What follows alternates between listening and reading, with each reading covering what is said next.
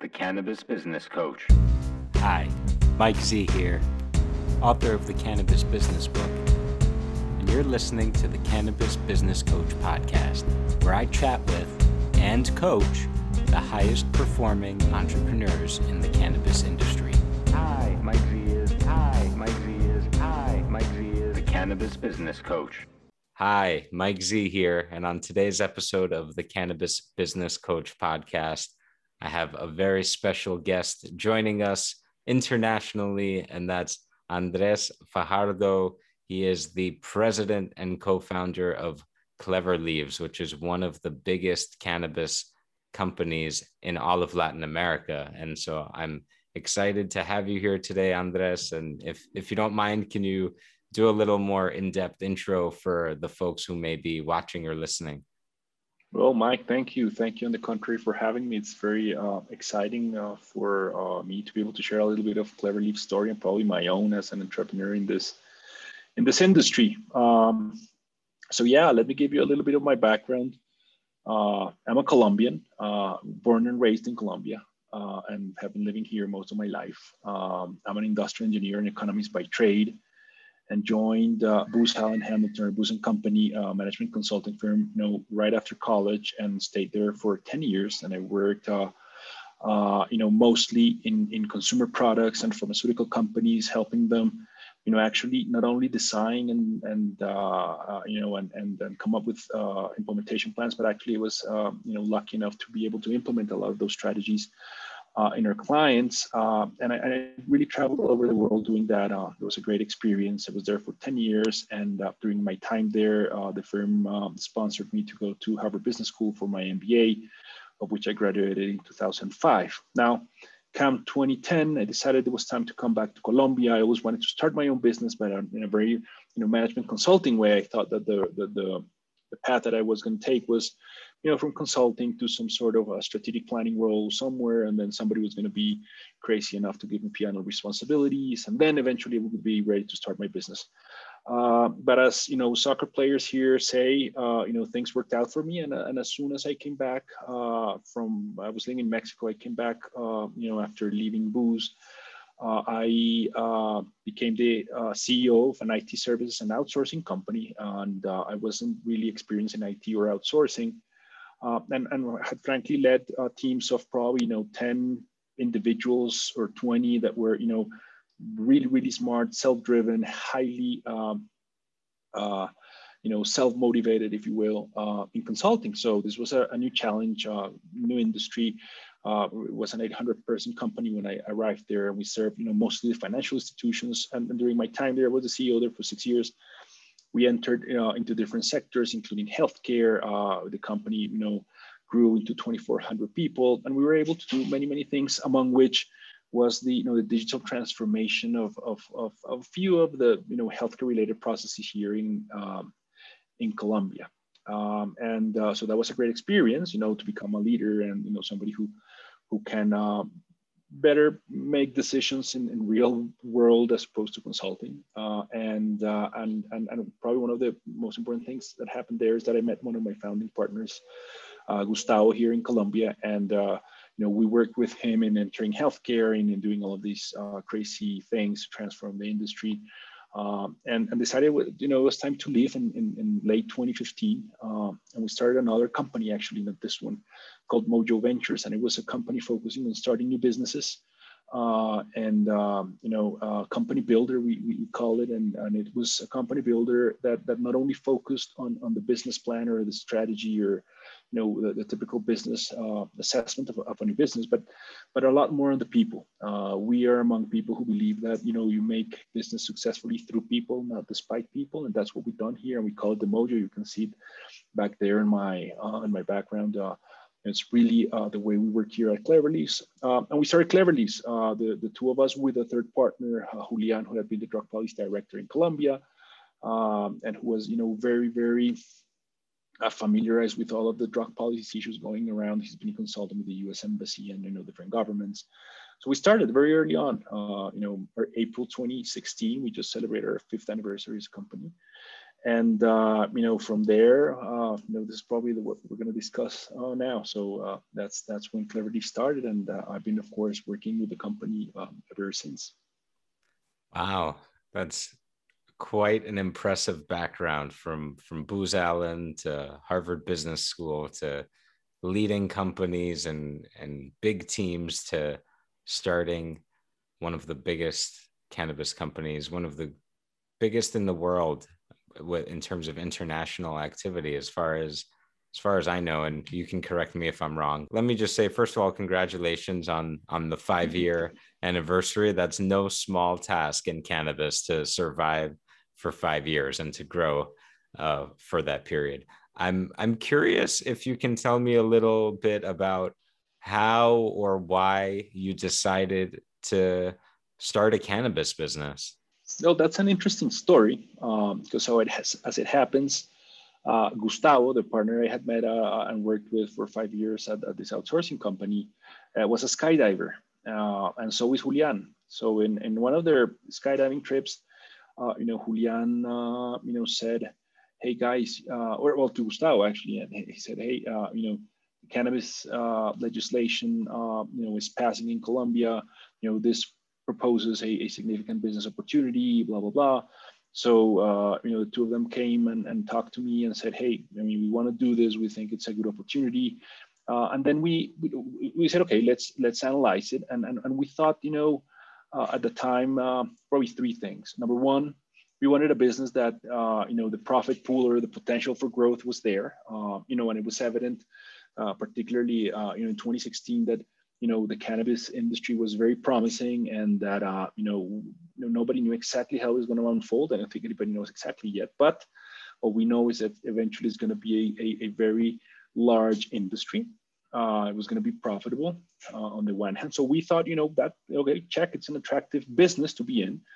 Second and probably more important than that is you know we try to assess our right to win. You know can we win this battle? Do we have what it takes to win this battle so you know, we start with the team and we said, okay, we we we have a drug policy director, we have people who've been running businesses, so so we have that, but you know, we need a little bit more. And and and then we assessed, uh, you know, basically, you know, where we were standing there as a country and the regulation. And frankly, at that point, Colombia's regulation was among the first in the world to actually happen. Uh, so it was a strong, you know, very uh, well integrated regu- piece of regulation. Uh, you know, it was early, as I was mentioning, so so that was important too. Colombia has the agronomical conditions and the weather and the 12 hours of sunlight and 12 hours of, of darkness and etc. So the cost positions there to make it efficient, not only in terms of production costs, but also in terms of investment costs. So, and, and you and you and you didn't have both at the same time, right? You have many other countries in the same uh, tropical uh, conditions, but you don't have uh, other countries at the same time with the right regulation. Uh, and uh, you know, we always thought that uh, Colombia's let's call it brand uh, or awareness in the cannabis industry, which is a result of quite an unfortunate story that the country has had to suffer for many, many years, is something that could be leveraged positively. And actually, we believe companies have the uh, responsibility to change that, but it's still uh, uh something gives you the ability to win. So we said, okay, it's a good business. We have the ability to win. Our right to win is good. So that's a business we want to go in. Um, you know, and uh, Uh, uh, uh, and and you know there was a third element was very important for us you know is is this aligned with our purpose? You know when we started mojo ventures i mentioned it a while back we wanted to work in companies that made the world a better place made people's lives better uh, you know, and that included, for example, healthcare, or that included, uh, you know, uh, renewable energies, or that included, uh, you know, entertainment for people. So different, different, um, uh, you know, potential industries, and clearly this was one, right? We could not only have, you know, a good impact on, on patients themselves, but of course also on the Colombian areas where we where we work. So we entered it. you know, if you look at us, we're probably the least the individuals people don't expect running a, a cannabis company. I'll tell you, in, in, 2016, it was quite a, a shock for many people that we were actually doing that. But uh, we we believe our in our purpose has been right from the beginning, and uh, and thankfully we're here to to continue telling this story. Amazing, I love that. I want to highlight that uh, those three points because I think for anyone getting into this industry or really any business, if you're gonna be trying to raise capital at any point the folks on the other side of the table are, are going to evaluate those same three questions. They're going to ask Is this opportunity big enough or attractive enough? Can this team win and get it done and execute? And do I care? Is this going to make the world a better place or is this in line with my values or mission or purpose? And I think to to actually raise money, you're going to have to have three yeses from any professional investor. So I just wanted to highlight that criteria that you and your partners used. And I want to go back and and feel free to to to say you don't want to talk about it, but I, I'm very curious because I don't know much about the heritage of cannabis in Colombia. I'm wondering if you can provide a little more context as someone who's a Colombian and has lived there and, and really knows the, the culture and heritage. Sure, sure. Colombia has had a, a long history of of uh, being an important player in the in the in the you know illegal drug trafficking. Uh, and I would say cannabis or, marijuana, uh, you know, was was probably where where it all started. You know, probably a few decades back. Uh, you know, and and then you know from that illegal trade, uh, you know, a, few a few of the more, uh, you know, how do you call it, like the the original strains like the famous Santa Marta Gold or others you know, were, were the, I would say, quote unquote, developed here. They, we, they became quite famous in the recreational markets around the world. Uh, illegal, right? Illegal recreational markets at that point. Uh, and, and then that, you know, uh, is probably something that is not as, as uh, today, frankly, I, I, think the incidence of, of cannabis, illegal cannabis in Colombia is quite small, but that's where it all started. Then it switched a lot more to other illegal drugs such as cocaine, uh, you know, because of the value, because of the availability of the product in a legal way in different parts of the world. So it, it's, it shifted. But, but in some, you know, Colombia has suffered quite a bit from, from this issue, right? Uh, where there is a huge illegal market outside and there is the, there, there are the agronomical conditions here to produce those products. Um, so we, we're tied in a, in a quite complex uh, situation and we are, I, I, think we continue to be tied to that. And that's where, the, you know, this, this name came for the, for the good, for the, you know, well-perceived Colombian marijuana brands uh, or, or, or genet genetics, if you know what I mean. Um, and, and but, but what we think is, you know, we can take that and actually make it into something positive. You know, we want to say, hey, world, you know, we, in Colombia used to produce this. It's it's painful, uh, but we can actually take this and make it into something good, right? That that was developed for something that was not positive now is being used, you know, to treat patients, to improve people's lives. Uh, you know, and that's kind of what we're focusing on. And frankly, I tell you, we've done a uh, you know a very good job in both internally and externally changing that image, right? Because when you have uh, you know a country that goes or people in different countries in the world that you know see Colombia as oh they produce the illegal marijuana, and now you're telling them oh uh, I can take this or give this to my mother because it is an EU GMP pharmaceutical grade cannabis derived product that only you know seven or eight companies in the world could manufacture today. Well, that's very significant uh, and that's what we're um, pushing for, right? The past happened, but you know, don't focus on what happened. Let's focus on changing that image uh, and that, uh, yeah, that view that people may have of Colombia. And let's do it in a positive way. Let's do it through science. Let's do it through innovation. Let's do it through very high quality products that end up, you know, uh, positively affecting uh, people's lives. Awesome. And so you mentioned the EU GMP certification.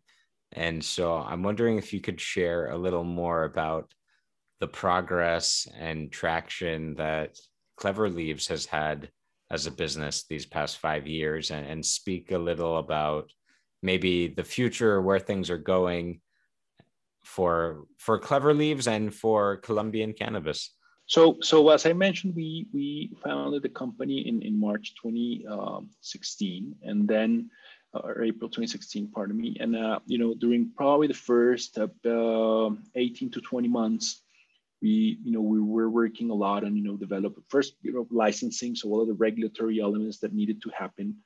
Uh, two, we were working a lot in really understanding what growing cannabis meant, what um, producing a, a, a, medical cannabis derivative product meant.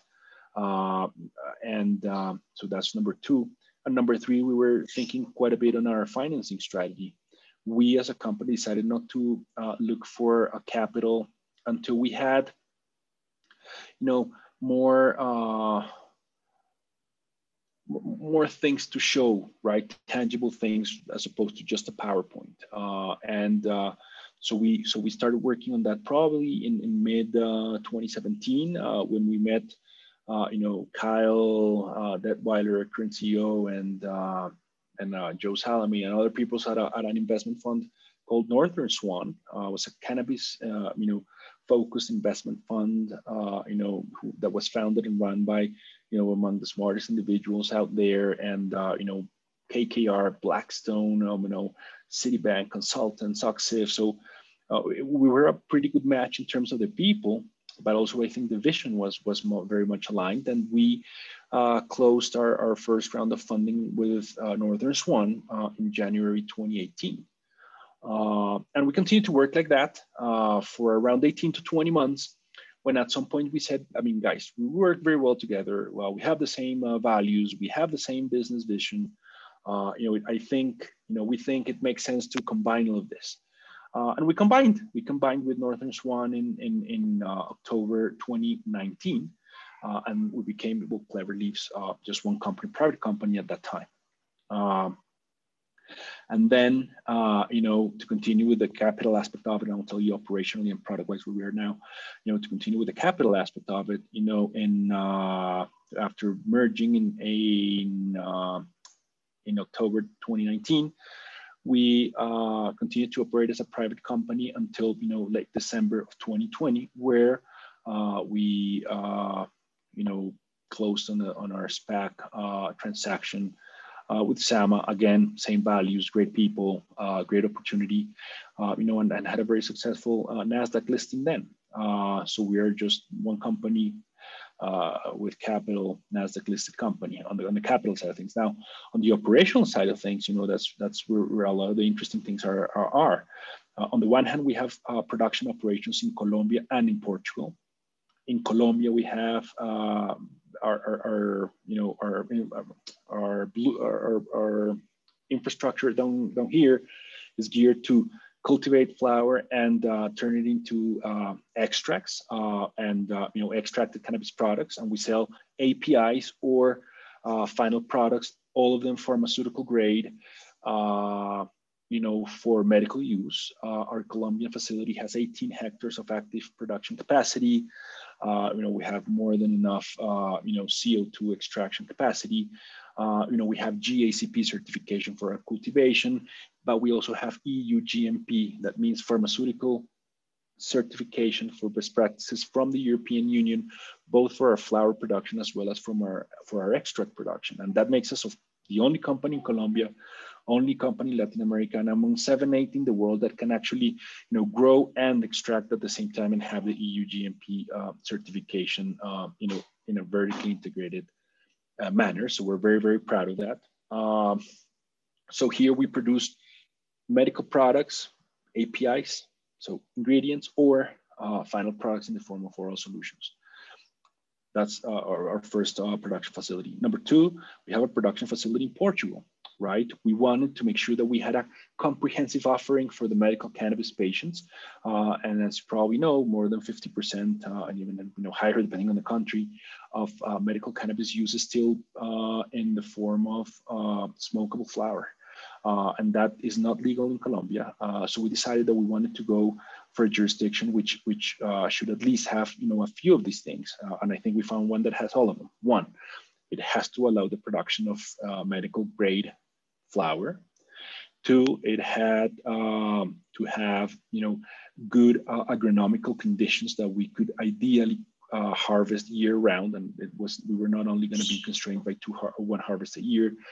Three, you know, we wanted to work in a country that had very clear regulation and had very good relationships with other other countries in Europe. So ideally, being part of the European Union. And four, uh, you know, we wanted uh, to buy uh, to, to sorry to operate in a country where people and talent was uh, readily available and uh, was of the best quality in the world and we found that in portugal to be very honest we're absolutely thrilled to have ma- uh, made the decision to go into portugal we have right now uh, you know, a little over a hectare of active cultivation of flower. We've shipped and, and sold our, our, our initial, uh, you know, flower product already internationally. We're building a second greenhouse.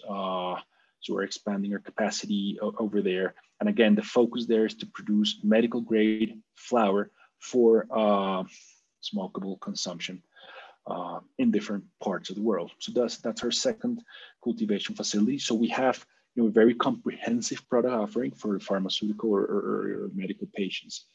Uh, I, we also have a, a company uh, in uh, in the US, uh, in, in Arizona called Herbal Brands. And that company, you know, while it doesn't uh, work with cannabinoids right now or sell cannabinoids right now, it does uh, have, uh, it's a nutraceutical company with, uh, you know, distribution networks all across the US. And we reach right now with our products over 10,000 uh, their point of sales, which gives us eventually, when it becomes more clear in terms of regulation, uh, you know, a path to market uh, over there.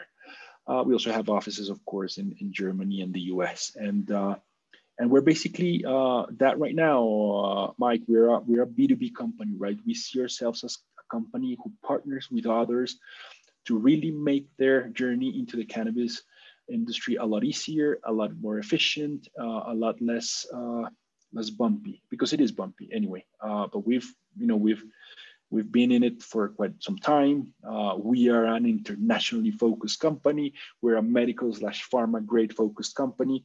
So we can uh, make others' uh, life uh, easier, if you know uh, what I mean. That's our focus. That's who we are right now. We're over, over 400 people uh, globally and, and we're very excited. You know, this is a long-term game for us. It's a marathon and not a sprint. And we believe, you know, uh, that that uh, again, you know, these products are going to continue to to serve uh, patients in the, in the years to come.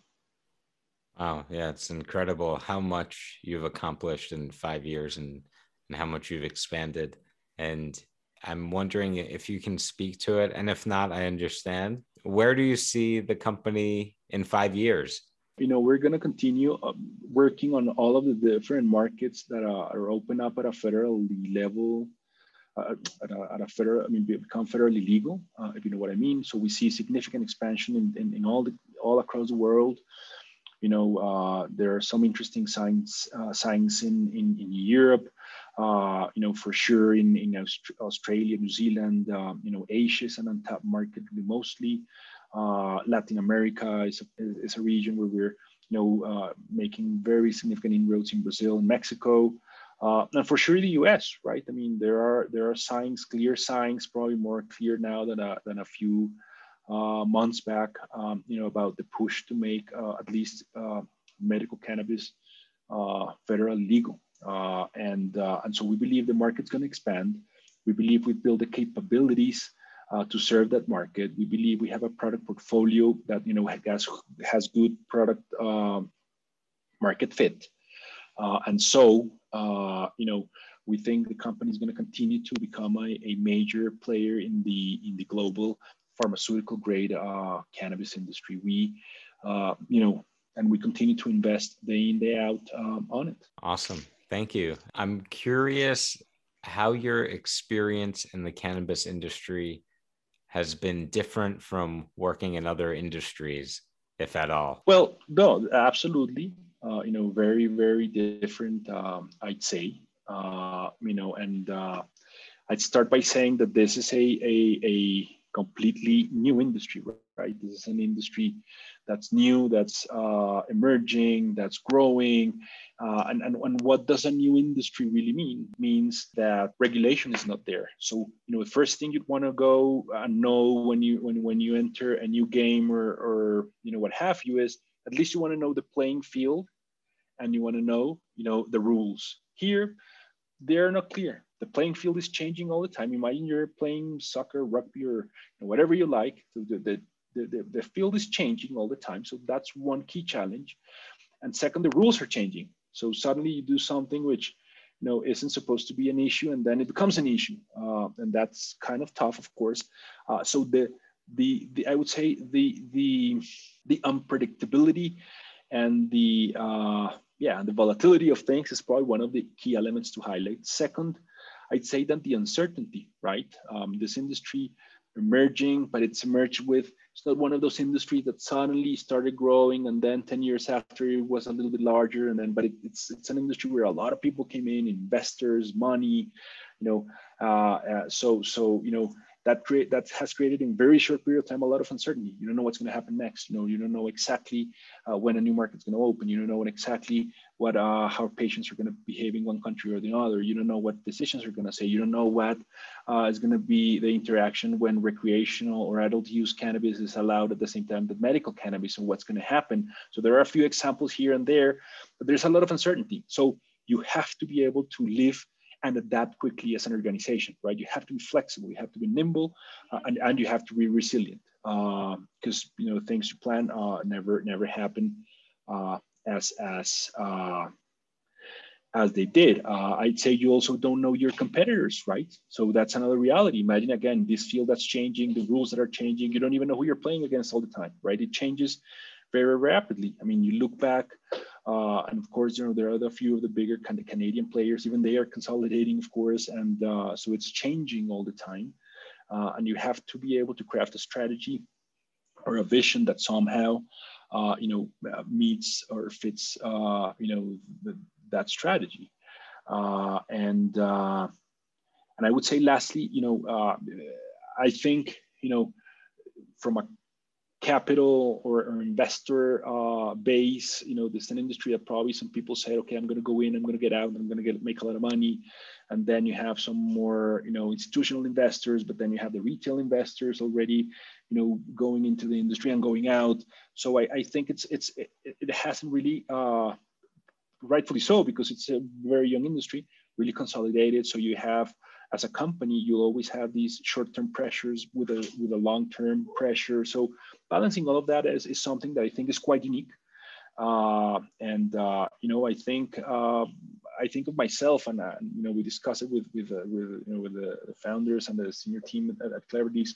We're we're lucky, you know, because we're able to participate in something uh, like this, which many times you know you, you, seldom get opportunities like this in life to be in, in the creation of an industry from the very very beginning um, and an industry that creates itself so fast right? So so it, that's what it is. Fast paced un, un, unpredictable uh, but but again um, very very exciting.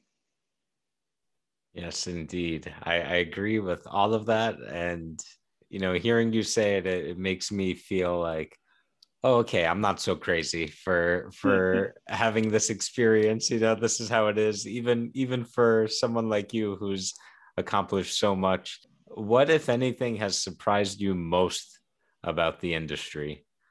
I think I, I went through through the whole list. You know, uh, you get surprised by many, many, many things uh, every day. You know, it, it ranges from the from the again from the changing regulation the sudden changes in some regulation that you don't even think that might come. Uh, you know sometimes you find regulators surprise themselves. So uh, that that's one of the key issues for us for example uh, playing as a as an international uh, player that that's that's a challenge.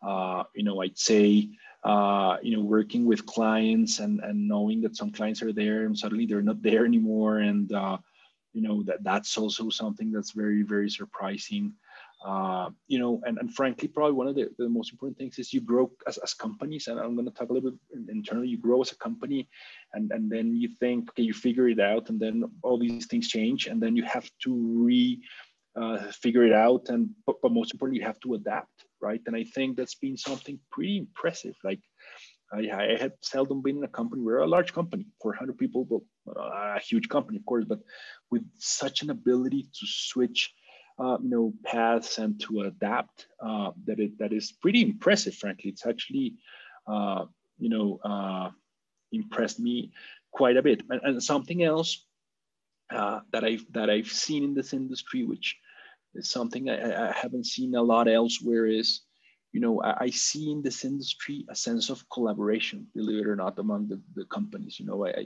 yes, of course we're competitors and of course we want to win, but the more time has passed and we all have to have lived, you know, this uh, uncertainties, there is a lot more uh, space for collaboration. Uh, and that's also very interesting, I think, because it's Uh, it's an industry that I would argue that at the beginning everybody thought, you know, larger companies. Think of all of them, right? Then large Canadian companies, great companies. They all started with, you know, this vertically integrated from seed to the last patient or adult use or everything in all markets, in all segments across the world.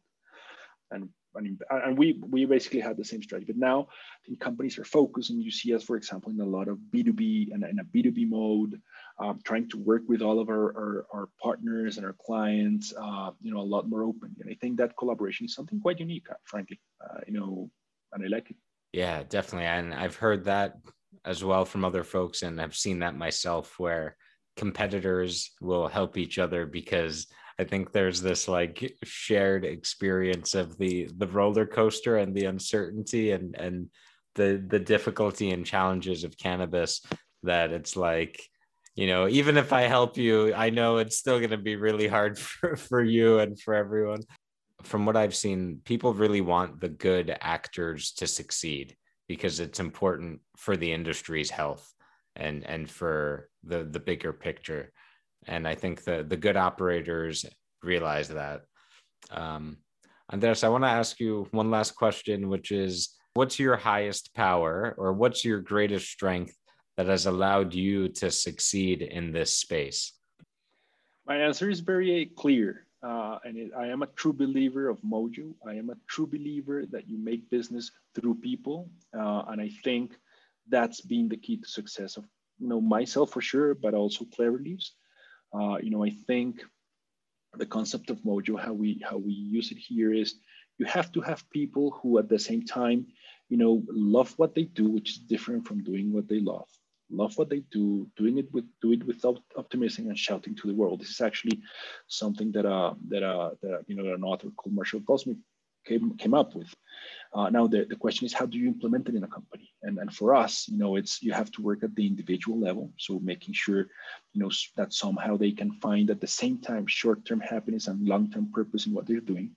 That's number one, but that's not enough.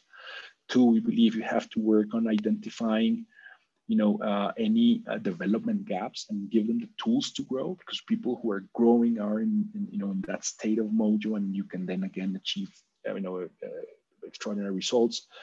Three, we believe you also have to work on the on the harder, you know, uh, elements of, of, of, or of leadership and organizational design. So, for instance, you know, how you set up your organization, how you set up, uh, you know, the right uh, decision right. For example, and accountabilities. That's probably one of the most important ones, right? You cannot talk about a company with empowered people and then you have to be double guessing everything everybody says and you know making all the decision yourself or how do you motivate people, the information flow, communication. So the more harder things, and then leadership. And I think uh, you know we work a lot on, on, on becoming that leader, you know, leader that inspires, leader that walks the talk, leader that you know sets that safe zone for the people who are working with him or her.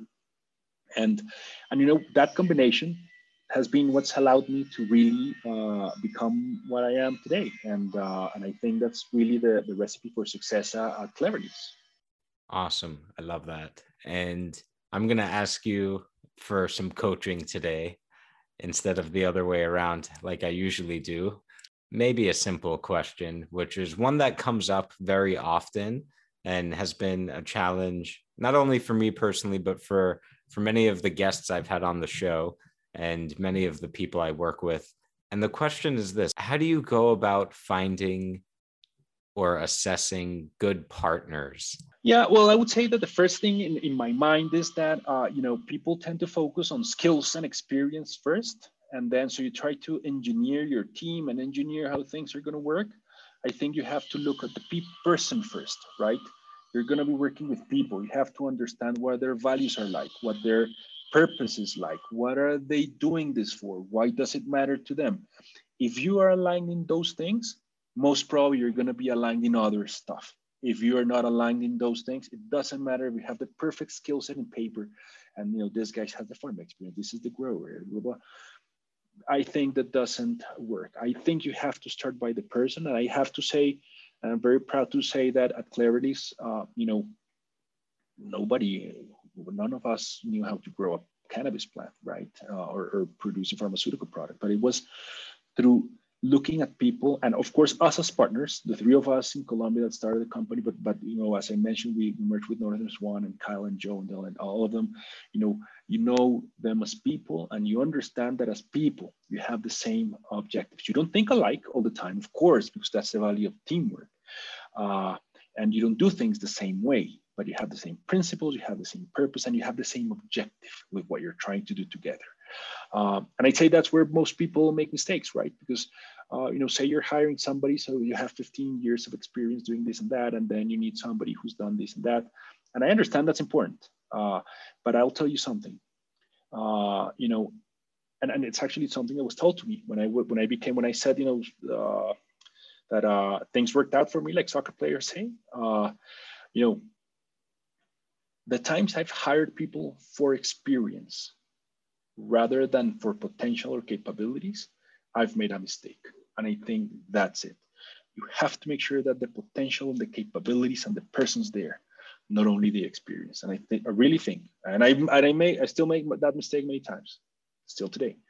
But I really believe that when you do that, then that's where you're gonna get a, a great company. You know, Kyle, nor Joe, nor Gustavo, nor Julian, nor myself had started a cannabis company. We hadn't played in the industry. And here you have a company started five years ago, now a NASDAQ listed company trying to sell cannabis products to patients around the world. So probably in paper, we didn't have the, the, the experience for sure, but we did have a lot of other things. We did have the right purpose. We did have the same beliefs in the way business should be run. Uh, we did have, you know, uh, the potential to learn and the capability to do so, uh, and it worked. Uh, so, so I'm, I'm, truly convinced of that. Of that. Not that it's easy to implement every time because you sometimes the safer choice is to have somebody who's already done things before. But I don't think that's the best decision. Awesome. So uh, let me ask you a quick follow up question because I think this is something will, where you'll have had experience, especially when a company is growing quickly and maybe you don't have time, you don't have the luxury of time to really get to know someone so much. How do you assess that, you know, the character or the mojo or the values or whatever in, in a way that that's not going to be misguided or or inaccurate. Hmm. that's tough you know and when you scale that's tougher. Uh and even when you don't we're not you're even when you're small again sometimes you say oh probably it's safer to get this you know person who's done this. Uh, so it's hard but uh you know i'd say we do a, a, few things. Number one we're very open about our mojo culture and the way of doing business and we uh, every time we talk to somebody, we're very clear on what that means, particularly if you're a leader, what do we expect and what's acceptable and what's not. Uh, so that's number one. Uh, we've made decisions uh, as a company, uh, you know, with people who really don't abide by that policy. So you can be good, you can have great performance, but if you don't abide by that way of working, you shouldn't be in this company. So we made that. That that also gives people, you know, in a way, self-selection um, as well. Uh, we have, you know, very uh, rigorous actually you know performance evaluation and you know uh, you know processes here at the company. And we check people's uh, competencies you know frequently. And we do 360s and we uh, and we assess our leaders you know because you know of course the first step should be to be able to make sure nobody comes in that is not you know what you expect but it's sometimes too hard. So what you have to do and we believe in that is you have to be open at the beginning. Uh, once somebody convinces you, based again more on the person side than only on the skills. Yeah, there are some things you have to check, right? Of course, like if you're the general counsel, you have to be a good lawyer. I mean, that's given, but you have to have other things. Uh, what we do while you're inside is we're able, you know, we have a system to allow you to identify any gaps you may have. We provide, you know, support for people to uh, to close those gaps, to develop as a person, to develop as a leader, et cetera, et cetera, et cetera. Uh, and ideally, you know, be able to to to promote people internally. We have a we have a, program called Mojo Hunters over here, in which, you know, before you promote anybody, uh, before before you hire somebody from outside, you first check inside and you know even allow people to apply, et cetera. Uh, so we're trying to always promote people from within.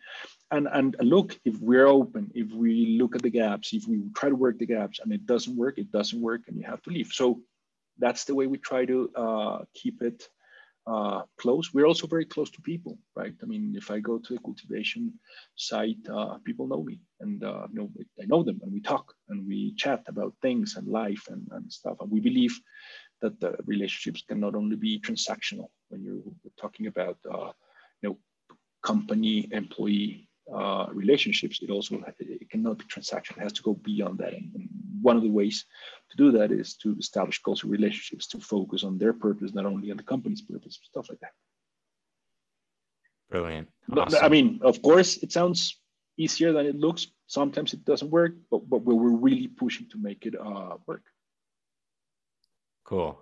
Well, thank you so much, Andres, for joining me today, for sharing your insights and wisdom and the story of Clever Leaves and your progress. And before I let you go, I wanted to give you a chance to share any final words or thoughts before before we part ways. No, thank first first of all, thanks thanks Mike for having me. I apologize if I spoke too much. I get excited, particularly uh, when when talking about these topics. I, I find them fascinating, uh, and I think uh, that somehow uh, this this mojo way of working, uh, you know, is is a way of working that should transform the world, right? I mean, of of business, and that's our dream in a way.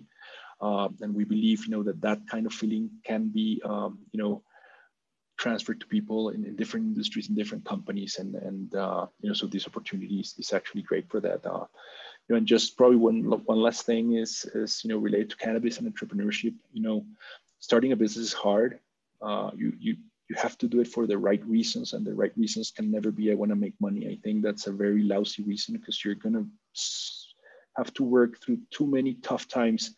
Uh, and trust me, there are easier ways to probably make money. Uh, you know, I would argue that uh, there are many, many other ways to make even more money if you want. Uh, so you have to have a purpose, and once you have that purpose, you have to you know, pursue it, uh, pursue it, pursue it, pursue it, and work hard uh, you know, and you have to be able to live on a, an unpredictable few years. Uh, you'll never know what's going to happen next. Uh, everything that you complained in your previous job about, you know, how processes were and strict everybody were, was, you know, now you're going to miss them. Uh, and, and for sure, when the you know check pay, uh, paycheck uh, you know date comes, you know it's now not oh they didn't pay me exactly the right amount at the exact hour I was expecting. Now it's you doing that. So know, it's very hard. Uh, I always say that uh, entrepreneurship is like having kids, right? At the beginning, everybody tells you, oh, it's going to be very hard to have kids. And, you know, the first few months are tough, blah, blah, blah. And you think, yeah, yeah, I get it. Then you have kids and you say like, oh my God, it's a lot harder than I imagined.